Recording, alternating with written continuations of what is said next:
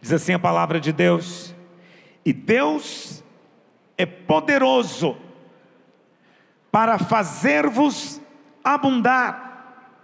Tem outra versão que diz: para tornar abundante toda graça. Mas Ele pode fazer abundar toda graça, a fim de que, tendo sempre em tudo ampla suficiência, Deus é poderoso para fazer a graça abundar nas nossas vidas, para em tudo termos ampla suficiência. Diga eu creio que o Senhor é poderoso para abundar a sua graça sobre a minha vida. Diga, para em tudo eu ter ampla suficiência. Não é maravilhoso ter graça, favor imerecido? Mas aqui o texto nem está falando da gente ter graça, mas está dizendo que essa graça pode ser abundante, e significa que ela sobra, ela transborda, ela é sobejante. Você está me ouvindo? A graça disponível para você. A vontade de Deus e a promessa de Deus. Deus é um Deus de promessas. E essa aqui é uma promessa na Sua palavra, de que nós podemos sempre desfrutar dessa graça abundante. Tivemos dois anos de pandemia, estamos enfrentando aí. Eu sei que muitos dos irmãos nem estão lembrando dessa guerra da Ucrânia, mas se eu fosse você, ficava atento a essa guerra. As coisas estão ficando cada dia piores por lá. Aí você fala, como assim, pastor? O risco de se tornar uma guerra mundial, um conflito mundial é cada dia maior. Isso não é teoria de conspiração, é fato. A escalada né, da, da, do linguajar, do discurso, tanto do presidente da Rússia, quanto dos ministros de defesa da União Europeia, dos Estados Unidos, só tem aumentado. Né? Putin já falou de ameaças nucleares. Repentinamente as coisas podem ficar muito sombrias nesse mundo, mas sobre você resplandece a luz da glória de Deus. Está me ouvindo? Você é alvo do favor e da graça de Deus.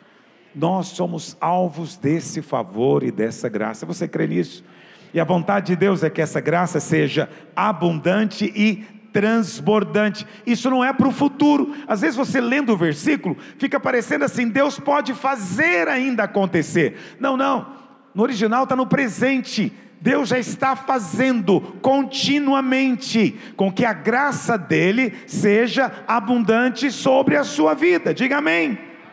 Agora, por que, que nós não vemos toda essa suficiência acontecendo? Por que, que nós não vemos toda essa graça acontecendo sobre as nossas vidas? Pelo menos alguns não veem. Por que, que isso acontece? Vou te falar três razões. Quantas razões? Três, rapidamente. Primeiro, é preciso crer. Está me ouvindo? É preciso crer. Mas crer Existe um, um, um conceito da nova era de fé na fé. Esse, isso não está é, tá na palavra de Deus, isso. Eles acreditam que não importa em que você crê, a sua fé tem poder por si só. Isso não está na Escritura. O que importa é em quem você crê, em quem você deposita a sua fé. E a sua fé está no Deus que é fiel, que não pode mentir que fez conosco uma aliança e escreveu as suas promessas. Você pode mostrar para ele agora, como alguém que mostra, não é? Para os outros, um contrato que foi assinado. Você pode, Deus tem prazer nisso, quando você diz, Senhor, tu disseste, o Senhor falou, essa é a nossa garantia, que o Senhor não pode mentir tu és eternamente fiel e tu prometeste que a tua graça vai abundar na minha vida. Outra coisa, além de não ser fé na fé, não é fé para tornar, para fazer algo existir. Está me ouvindo? Isso também não é a fé bíblica. Aí eu vou crer para minha fé trazer a existência. Não, não, não. já existe, já é real. A fé apenas substancializa aquilo que já é. Está me ouvindo? Segundo a palavra de Deus, você já é abençoado com toda sorte de bênção espiritual. Você já é curado de toda enfermidade. Você já é abençoado com prosperidade. Essas coisas já são, elas já são realidade no espírito, no mundo espiritual. Só que a nossa fé substancializa, não torna real, torna apenas visível aquilo que é real, mas que no momento você não vê. É como se você, eu não sei se você já assistiu, tem um filme né, do Homem Invisível, não sei quantos já viram esse filme, e o cara tem lá toda uma, uma experiência e tal, ele fica invisível. E aí, qual foi. Aí ele podia, sendo invisível, né, é um demônio, não é verdade? A única coisa que diferencia um homem caído de um demônio é que demônios são invisíveis. É a única diferença. Aí, se o homem pudesse ser invisível, era o demônio. Só que aí ele perseguindo lá a mulher, a mulher derrama nele o quê? Tinta. Derramou tinta. E aí não tinha como ele esfregar para tirar a tinta, por mais que ele esfregava, ele era visível. Preste atenção, a sua fé essa tinta espiritual que você joga em cima da promessa de Deus e repentinamente ela se torna visível para você, mas ela estava lá o tempo todo. Diga, eu creio.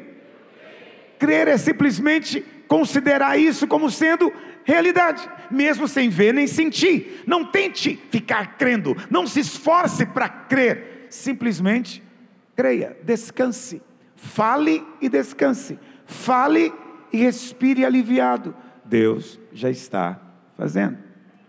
E eu não estou aqui falando para você uma teoria, ok? Eu estou vivendo isso nesses dias quase todo dia. Né? Nessa semana e na outra, eu já estou entrando na esfera aqui da, das águas, realmente estou longe do barco.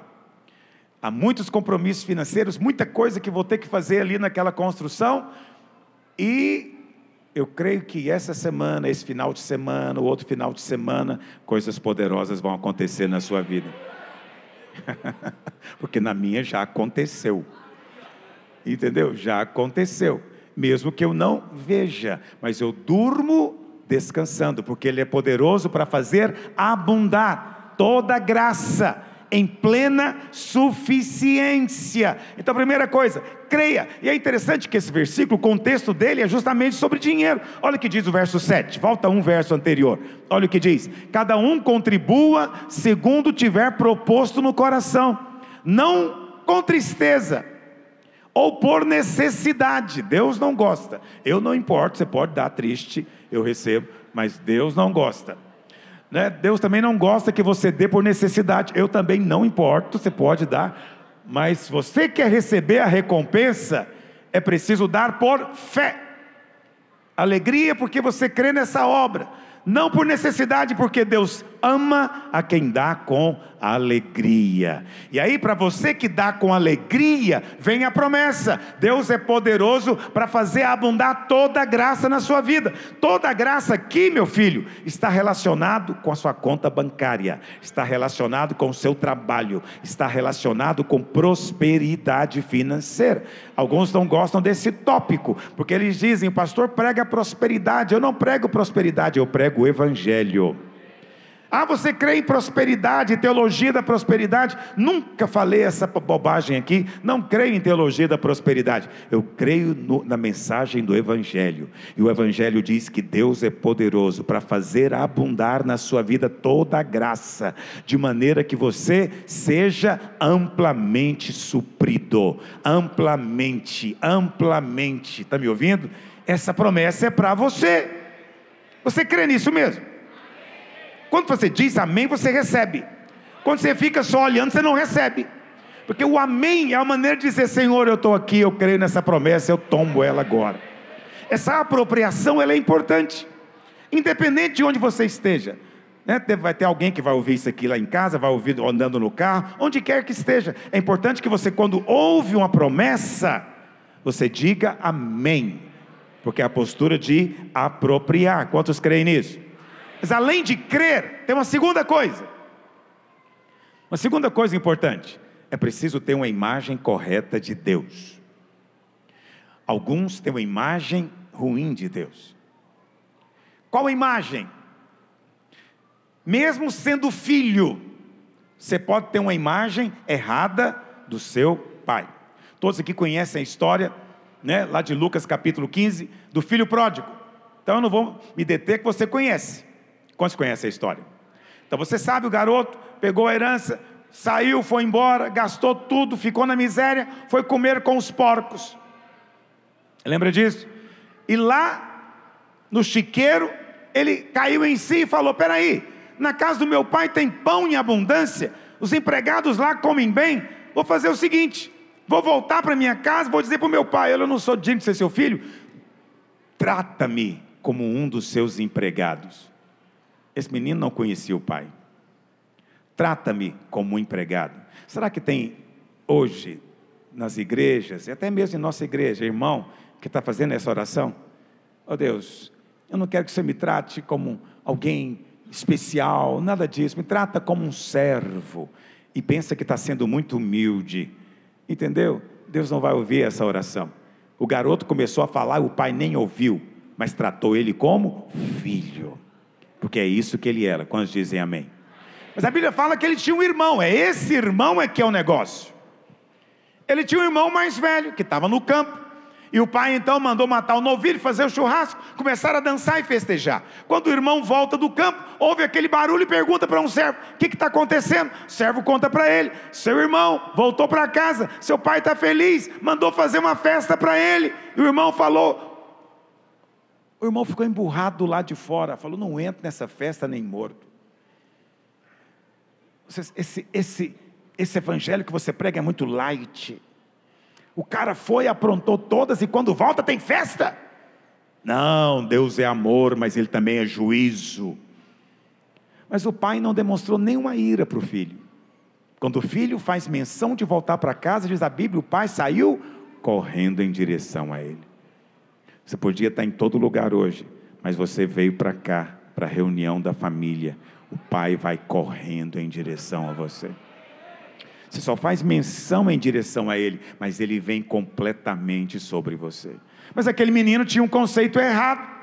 Ele chega, vamos ler, vamos ler só um versículo. Vai lá, Lucas capítulo 15, verso 29. Olha o que ele diz. Ele diz para o pai dele: Há tantos anos que te sirvo, tantos anos da igreja, tantos anos liderando. O que, que adiantou tudo isso? Estou aqui na maior luta financeira. Aquele outro que chegou na igreja agora está aí cheio de bênçãos. Há tantos anos que te sirvo, sem jamais transgredir uma ordem tua. Você vê que a mentalidade dele era em função do merecimento, do mandamento, de cumprir lei. Está me ouvindo? Você vai obedecer, mas porque você descobre o quanto o Pai te ama. Mas esse aqui tentou obedecer para conquistar o amor do Pai. Isso não funciona. O primeiro passo é crer. Se você quer ver graça abundando na sua vida, muda a sua imagem de Deus. Esse menino tinha uma imagem errada de Deus, ou do Pai. Eu te sirvo há tantos anos, você nunca me deu nem um cabrito, nunca me deu nada. Para esse outro aí, você dá tudo. Quantos crentes amargurados com Deus?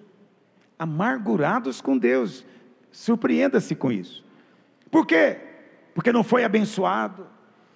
Ele estava servindo, ele estava fazendo, mas ele não está vendo a bênção. Porque a sua imagem está errada, muda a sua postura. Esse é o motivo que muitos crentes não estão desfrutando da graça, do favor imerecido.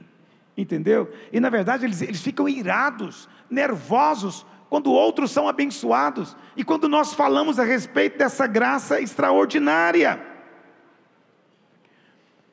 Preste atenção no que eu vou te dizer. A maneira como você vê a Deus afeta o recebimento da bênção na sua vida. Está me ouvindo? A maneira como você vê a Deus. Agora eu vou te dizer algo mais sério. A maneira como você vê a Deus depende da pregação que você anda ouvindo. Cuidado com o que você anda ouvindo na internet. Eu não estou aqui para te falar proibições e ficar vigiando a sua vida com regras. Você é livre. Quantos creem que são livres aqui? Mas não use da sua liberdade para prejudicar a você mesmo. Você é livre para comer o que você quiser, mas escolha comer o melhor. Não fique ouvindo pregações que te passam a imagem de um Deus inacessível, irado, distante, impossível de agradar. Cuidado com. Há muitas pregações assim na internet. E normalmente são pastores muito, muito intensos, e você ouve e você fica até assustado, porque a imagem de um Deus extremamente irado, cuidado com isso. Seu pai é muito amoroso, ama você muito, está disposto a te abençoar, até naquelas coisas mais triviais aos olhos dos outros. Se é importante para você, é importante para ele também. Você crê nisso? Então, cuidado com a imagem. Cuidado com a imagem. Muitos crentes têm essa imagem do irmão mais velho.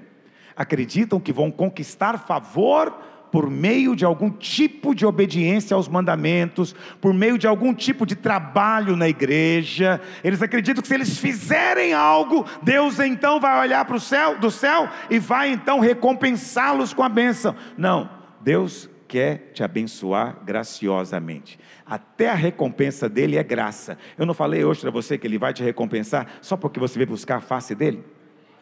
Só porque você poderia estar fazendo muitas outras coisas, você falou, eu vou buscar a Deus. Deus viu quando você disse isso. E Deus planejou algo especial para você. A recompensa nem é a resposta da sua oração, isso aí você já tinha. A recompensa é o plus, é a surpresa que ele vai manifestar na sua vida.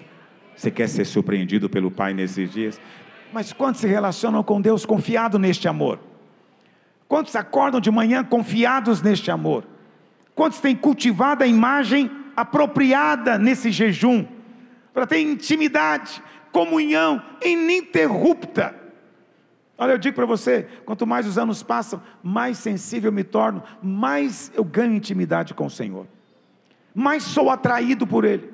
Quanto mais os anos passam, muitas pessoas, com o passar dos anos, vão se tornando frias e indiferentes às coisas de Deus. Eu te digo o contrário quando você compreende, quando seus olhos se abrem, e fé também é isso, é ter olhos abertos para ver.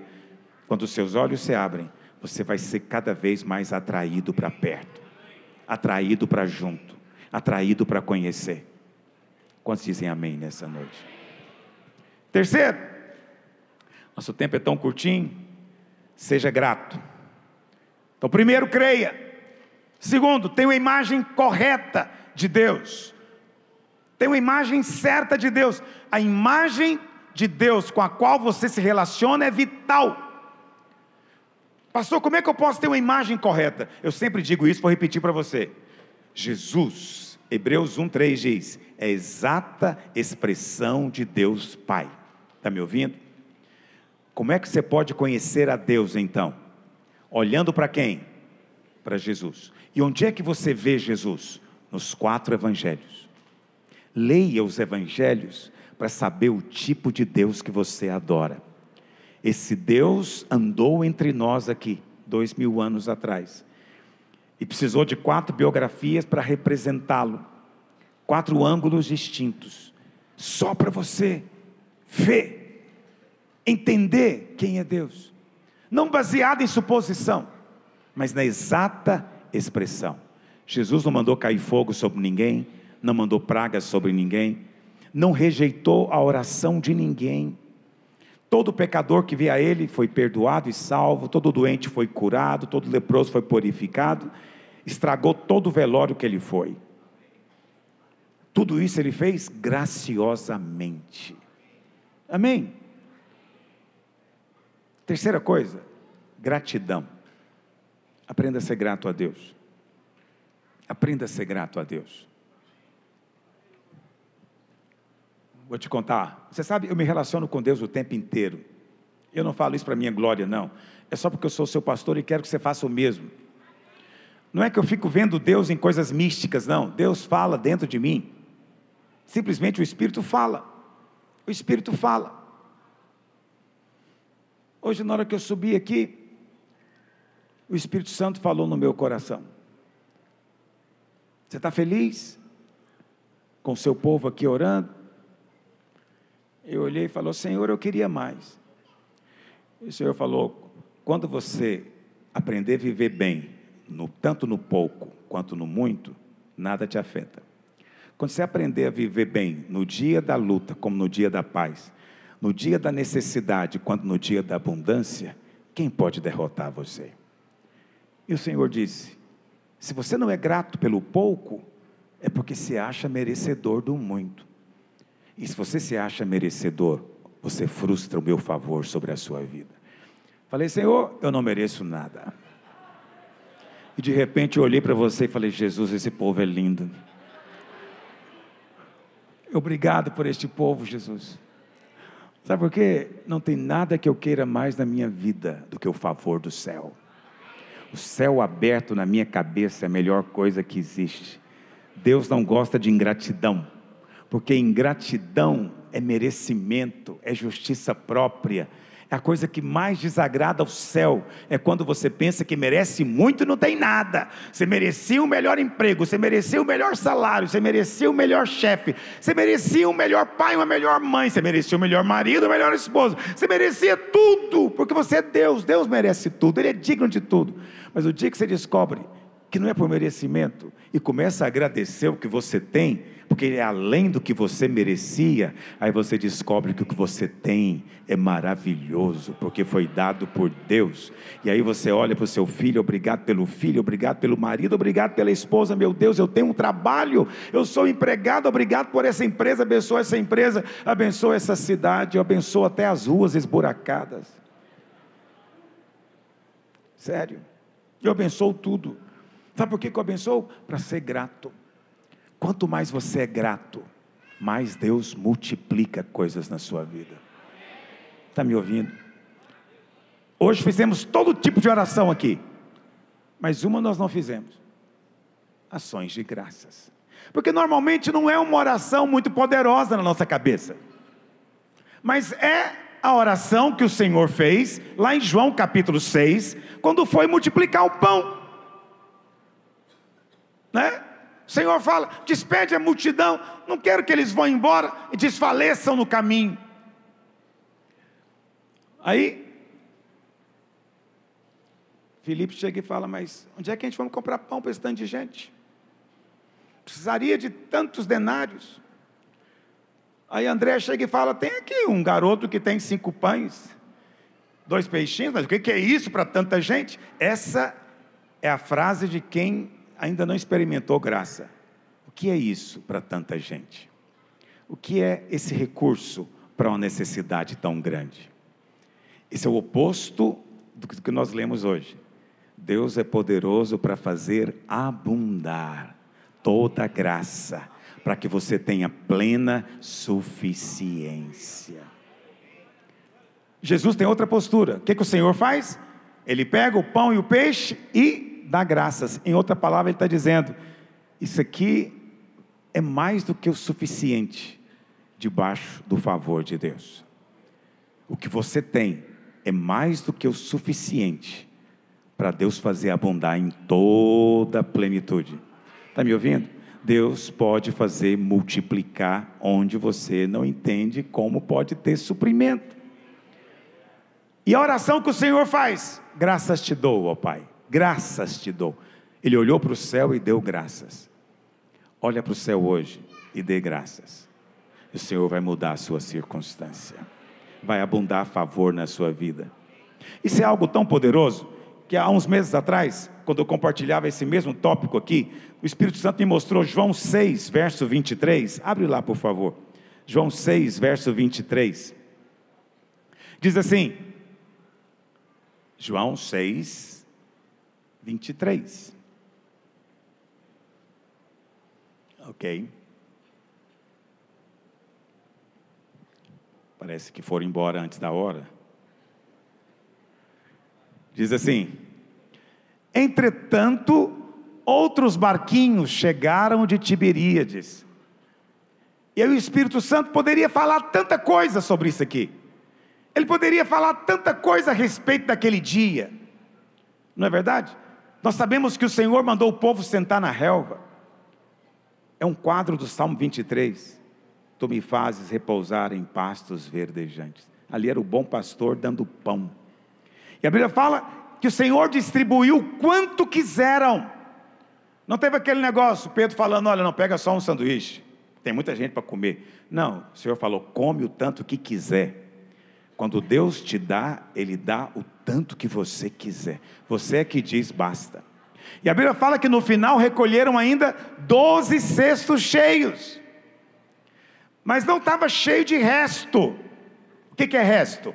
É a pessoa que deu uma mordida e falou: ah, acho não quero mais não. Não, não, isso é resto a Bíblia fala que foram 12 cestos cheios, significa que eram sanduíches que ninguém tocou. Estão entendendo? Porque ele faz abundar, superabundar. De tudo que o Espírito Santo podia lembrar naquele dia, o que, que ele lembrou?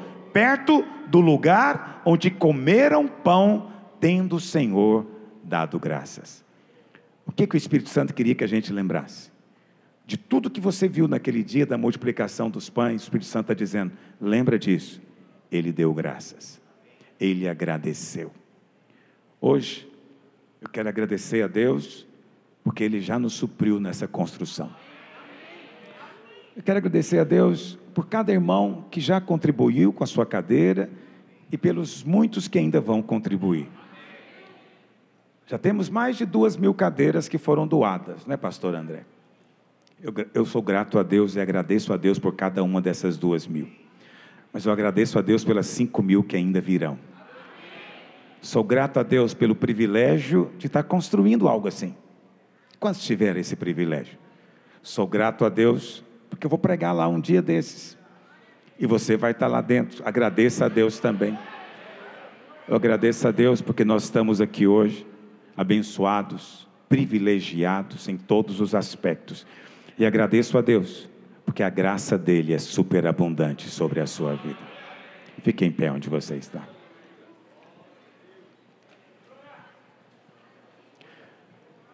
Vamos participar da mesa do Senhor? Pega aí o seu pão e o cálice, né? Projeta o PowerPoint para mim. Eu queria te mostrar sete níveis da graça de Deus, baseado em Efésios 3:20. Primeiro eu vou ler para você Efésios 3:20, que diz assim: Ora, aquele que é poderoso para fazer tudo muito mais abundantemente, abundantemente, além daquilo que pedimos ou pensamos, segundo o poder dele que opera em nós. Aqui tem sete níveis da graça para você. Primeiro nível, ora, aquele que é poderoso. Esse é um nível. Tem muitas igrejas que só ficam aqui no primeiro nível. Deus de fato é todo poderoso, soberano, ele governa sobre todas as coisas. Quantos creem nisso? Mas nós queremos avançar para um segundo nível. Aquele que é poderoso para fazer tudo. Ele é poderoso para fazer todas as coisas. Não há impossíveis para o nosso Deus. Quantos dizem amém? Mas Paulo continua para um terceiro nível. Ele diz: ora, aquele que é poderoso para fazer tudo o que pedimos, porque Deus ser poderoso para fazer tudo já é muito bom, mas é melhor ainda se Ele fizer quando nós pedimos. Eu quero dizer para você: sua oração não é em vão, Deus está ouvindo a sua oração nesses dias. Você crê nisso? Mas ainda mais, Paulo diz, quarto nível, ora, aquele que é poderoso para fazer tudo o que pedimos ou pensamos. Meu Deus do céu. Cuidado com o que você pensa. Cuidado com aquilo que você anda desejando. Deus vai dar para você. Está me ouvindo? Deus pode dar para você. Você estava, eu me lembro anos atrás, folheando revistas. Naquela época tinha revista, hoje não tem mais. De casas e eu ficava imaginando eu morando numa casa. Na época eu não tinha a menor condição. Deus me deu a casa. Um dia eu sonhei à noite que estava num prédio como esse que a gente vai entrar. Não me lembro detalhes dele. Eu só me lembro duas coisas do sonho: a multidão muito grande e me lembro que tinha uma escada rolante. Eu acordei e falei: escada rolante, que bobagem. Mas até que seria legal. Cuidado com o que você pensa. Deus pode dar para você. Tudo depende da imagem que você tem dele. Hoje uma irmã me mandou um pedido de oração. Ela queria que eu orasse porque o gato dela sumiu. Não sei quantos me ouviram na hora do almoço. Quem me ouviu hoje? Na hora que eu li, fiquei surpreso. Eu não lembro de gatos e cães e assemelhados. Mas para ela é importante. O que, que eu tenho a ver com isso? Para ela é importante o gato. Acredite em mim. Deus vai mandar alguém resgatar o gato para ela. Porque é, o gato da minha filha, é o gato da minha filha. Quando é o gato da sua filha, você vai atrás dele. Quantos entendem o que eu estou dizendo? Você é filho e você é amado. Mas ainda tem mais um nível. Quinto nível, ora, aquele que é poderoso para fazer tudo o que pedimos ou pensamos, não de qualquer jeito, mas abundantemente. Você pensa de um jeito, Deus faz maior. Você está pensando uma coisa, Deus está pensando em transbordar aquilo na sua vida. Isso é muita graça manifestada na nossa vida. Olha aquele que é capaz de fazer além do que você pode pensar abundantemente. Mas ainda tem um sexto nível. Ora, aquele que é poderoso para fazer tudo abundantemente, muito além. Não é, nosso, não é só abundantemente, é muito além e por último, Paulo acrescenta mais um aspecto no final, que é o último nível da graça. Ora, aquele que é poderoso para fazer tudo abundantemente, muito além daquilo que pedimos ou pensamos, conforme o seu poder que já está operando em você. O poder de Deus já está sobre você. Lembra, é fé. Joga a tinta em cima dele, a tinta da fé. Está me ouvindo? Você não vê, você não sente, mas você crê, porque Ele é fiel e não pode mentir. O poder dele já está operando em nós. E é porque o poder já está operando em nós que nós podemos ver os seus milagres operando. Ele é poderoso para fazer abundar toda graça na sua vida, dando a você ampla, ampla suficiência em tudo. Alguém diga glória a Deus, aleluia. Pegue para cima o seu pão, o seu cálice, feche os seus olhos por um instante. Uma oração de gratidão ao Deus da sua vida agora. Agradeça a Ele. Durante alguns minutos, só agradeça. Agradeça. Há poder